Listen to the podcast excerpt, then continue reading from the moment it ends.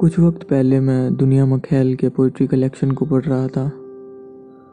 उसमें एक छोटी सी पोएम है, जो कुछ इस तरह से है कि life is beautiful and painful like a feather pulled from a wing in lines ने मुझे बहुत ही अट्रैक्ट किया, और कहीं ना कहीं मेरे साथ ही रह गई।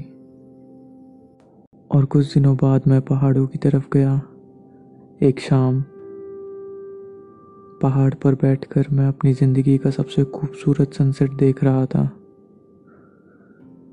हवा बहुत ही जेंटल पर कोल्ड थी। I was in my meditative moments पर उसी वक्त मेरे आसपास बहुत कुछ ऐसा हो रहा था जो मेरे लिए बहुत ही इरिटेटिंग था। तब अचानक से मेरे जहन में ये lines I life is beautiful and painful, like a feather pulled from a wing. And I was amazed.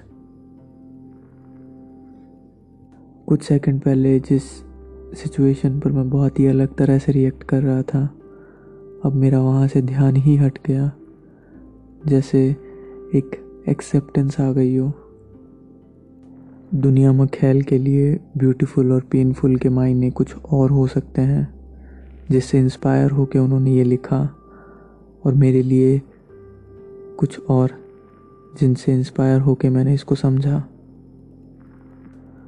अच्छे लिखे की ख़ास बात यही होती है कि वो कई लेवल पे समझ आता है, कई बार समझ आता है। आपको बस इंतज़ार करना होता है। इंतज़ार किए जाने के बाद जो मिलता है वो अपने आप में ज़्यादा संपूर्णता लिए होता है। Thank you so much for listening in please share this podcast I see you in the next stay tune take care